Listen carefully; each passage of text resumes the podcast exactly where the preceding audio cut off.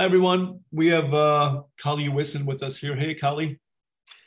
Good morning, Gabor. How you going? Kali's, uh, it's afternoon for me and it's morning for you. Yeah, just after 9.30 in the morning. It's like four o'clock or something for me when we're recording this. So it's a huge time shift. So uh, yeah, thank you for being awake. my pleasure. My pleasure. Um, I love this discussion. Just this, we're going to have on this podcast episode. It's about um, Kali. You had the great title. Um, which one? Creating, yeah, creating depth with our tonal values. Yeah, creating depth with our tonal values. Um, can you expand on that a little bit? Sure, sure. Why, why not with color, or know, why are we creating depth with tonal values? Or absolutely, yep. Traditionally, when we're trying to create depth, we're always going straight for our cools in the distance and warms in the foreground, but also lights and darks. Say a uh, white roofed or a light roofed building and the same similar roof building in the distance, it won't be as white as the one in the foreground. Because of our atmosphere, it's putting that little bit of a uh, atmospheric lens or softness in between our eyes and the object. So most of the time when I'm trying to create depth, I'll be using blues in the distance, yeah, then going into the purples, then adding that little bit of yellow. But also, we really do need to be thinking how white and how light and how crisp are the values in the foreground as well. So it may be a, a nice building right up close, 20 yards, 20 meters away, but then we may have one further away. So we I'd be using a little bit of sky color just to grey off. So it's definitely got that blue in it, but also it's not as uh, white and lighter as the one in the foreground as well. So there's sort of probably some of the more powerful ways to create depth and distance, but also, yeah, we can use edges to enhance those uh, values as well. Uh, and I think actually one of the biggest things when it comes to values that uh, uh, an artist uh, will neglect is getting color into your shadows. I remember a very good artist friend um, saying, reading one of his articles, saying, the true secret to getting depth in a painting is getting color into your shadows. That's why our, when we look outside and we think, oh, there's no color in my shadows, but of course, it's a, an artistic translation that we need to do. So, of course, yellow will disappear first and then red, and we're left with the blue of the atmosphere.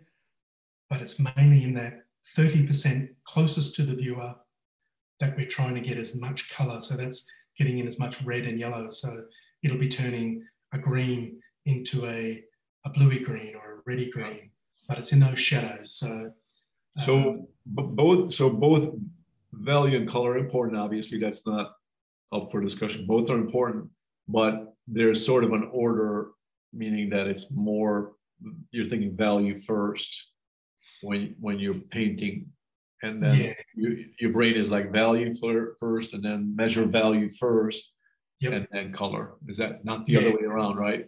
No, exactly. Yep.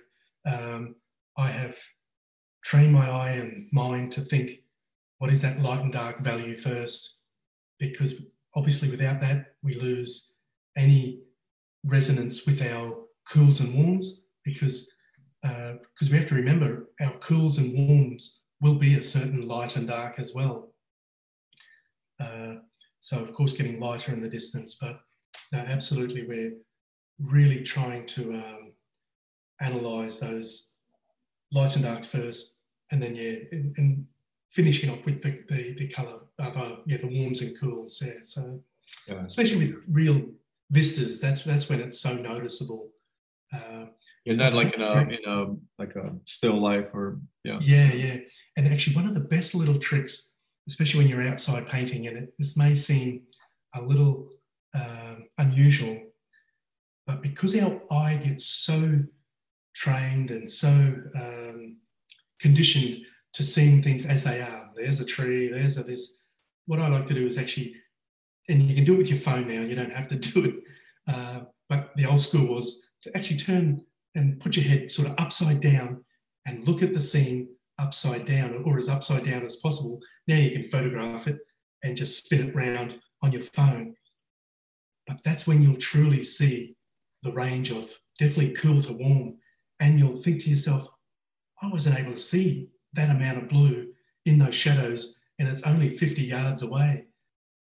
Um, when I, I, think I was probably in my early 20s, a very good artist friend, um, and that's why we're always needing to uh, stand on the shoulders of the artists that came before us.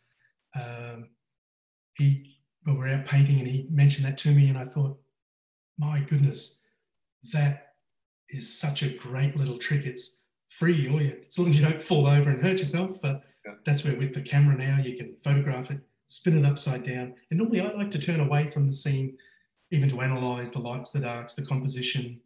Uh, but then you can uh, really see how much blue. And I think that's the thing that we get conditioned to, to see shadows as blacks and there's not much atmospheric color in our shadows, but there truly is. And you can really see that on a foggy day or a, or a smoky day when there's a fire. That's, that's one of the best learning tools for just how much atmosphere, but we, especially in Australia, we don't want too many smoky days. We had a fire about two weeks ago and yeah. I thought, oh, that's early. It's only wasn't even September and there was a fire. Um, but no, no. So it's a simple little thing is to view the scene upside down. Then you start to see, oh boy, look at that blue in the distance. Because I like to measure from the top third of the painting, middle third, and the foreground. Is there ways where can I get those illusions of depth? So it's in those blues in the mountains. Then I'm putting a darker, warmer value up in front of that. So we're, we're building those stages, background, mid-distance, foreground. But if we can't see it, that atmosphere, and it's right there, right from a micro millimeter or a, right from our eyes. It's just our eyes aren't super sensitive. Yeah. So we have to learn ways, and that is one of the best ways. And or even if you're in the studio, flip your scene upside down before you start. Uh, and you may even, if you've got Procreate or one of those tools, you can grab a little bit of your background, put it with the foreground, and just do a little bit of research before you start. Because normally we have that bit more time in the studio. Um, when I'm doing teaching and online sort of mentoring, I'm able to do that and I can see just how powerful that is. And oh, as I always sort of think, the more educated we are, the more information and and uh, artillery we've got because we're kind of going into battle with each painting. So the more resources that we've got to bring to that little battle, definitely the better.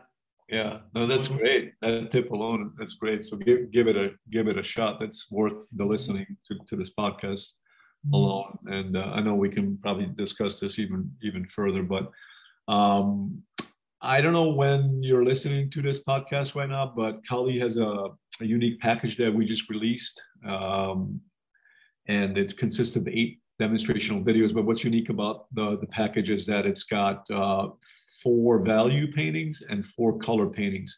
And the color paintings are from the value paintings. And uh, we're doing a, a, 20% discount right now until September 30th of uh, 2021. So I'm not sure again when you're listening to this. Uh, if you listened after after this, or you missed a discount.